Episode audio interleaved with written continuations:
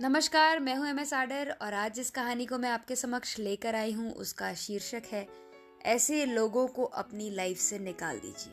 Remove such people from your life हाँ अब सवाल ये आता है, कैसे लोग? अब वो पता चलेगा आपको इस कहानी से। कहानी है कविता की। कविता को सुबह सुबह उसके मतलबी चाचा का फ़ोन आया, जो कि कभी भी उसे कॉल नहीं करता था। प्रणाम चाचा जी, कैसे हैं? हाँ मैं ठीक हूँ। बस यूँ ही सैर कर रहा था, सोचा चलो तुमसे बात कर लूँ।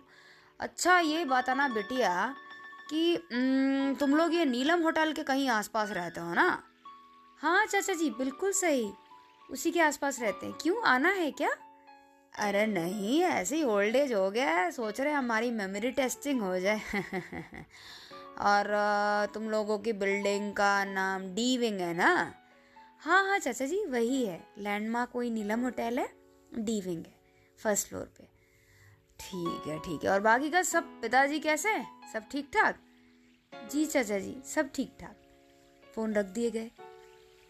कविता के पिताजी को कैंसर था फाइनल स्टेज का। और चाचा इतने महान थे कि जब दादा दादी गुजर गए तो गए भी नहीं ठीक से देखने। मतलब गए जब उनका अंतिम संस्कार का समय आया तो। ऐसा इंसान फ़ोन करे तो भाई क्या करे और क्यों करे, ये भी सोचने का विषय हो जाता है। कविता बहुत स्मार्ट थी। उसने तुरंत अपने पिता को फ़ोन लगाया। पापा गुड मॉर्निंग गुड मॉर्निंग बेटा, कैसे हो तुम? आप कैसे हैं पापा? हाँ बेटा, मैं बिल्कुल ठीक हूँ। पापा, वो चाचा जी का फ़ोन आया था। हाँ तो क्या हुआ? पता नहीं पापा, ऐसा लग रहा है जैसे एड्रेस पूछ रहे थे। उसके हिसाब से लग रहा है कि शायद आ धमके, आ सकते हैं। अच्छा ठीक है, कोई बात नहीं। चलो, मैं काम पे काम मैं लगाऊँ और तुम भी अपना काम कर ठीक है?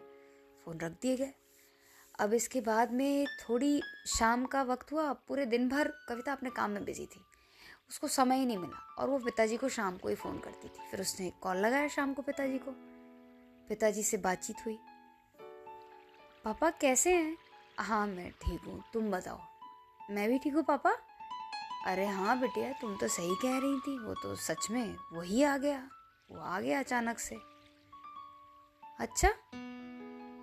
मुझे तो ऐसा लगता है, अब आप तो बोलते हैं हमेशा कि भाई सच बोला करो, अप्रिय ना बोला करो, सत्यम ब्रुवात, अप्रियम ना ब्रुवात। पर पापा, मुझे तो ऐसा लग रहा है, उनको मालूम है कि बीमारी बहुत बड़ी है और भयंकर है।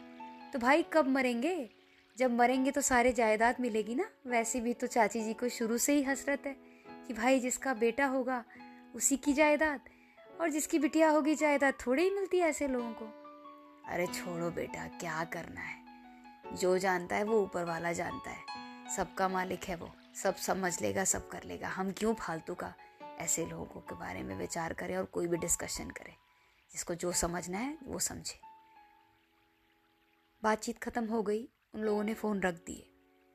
आज इस कहानी से हमें जानने को यही मिला है कि इस तरह के जो नेगेटिव लोग होते हैं जो कि बुरा, जब हमारा बुरा वक्त आता है और हमारी लाइफ में घुस घुस के कहानी जानने की कोशिश करते हैं स्कूप निकालने की कोशिश करते हैं तो उनके तो जो मज़े हैं मज़े हैं, भगवान जाने कि ऊपर वाले ने क्या तय किया हुआ उन लोगों के भी बहुत सारी लाइन से, एक लाइन से विपदा रुकी हुई है, आएगी धीरे धीरे करके।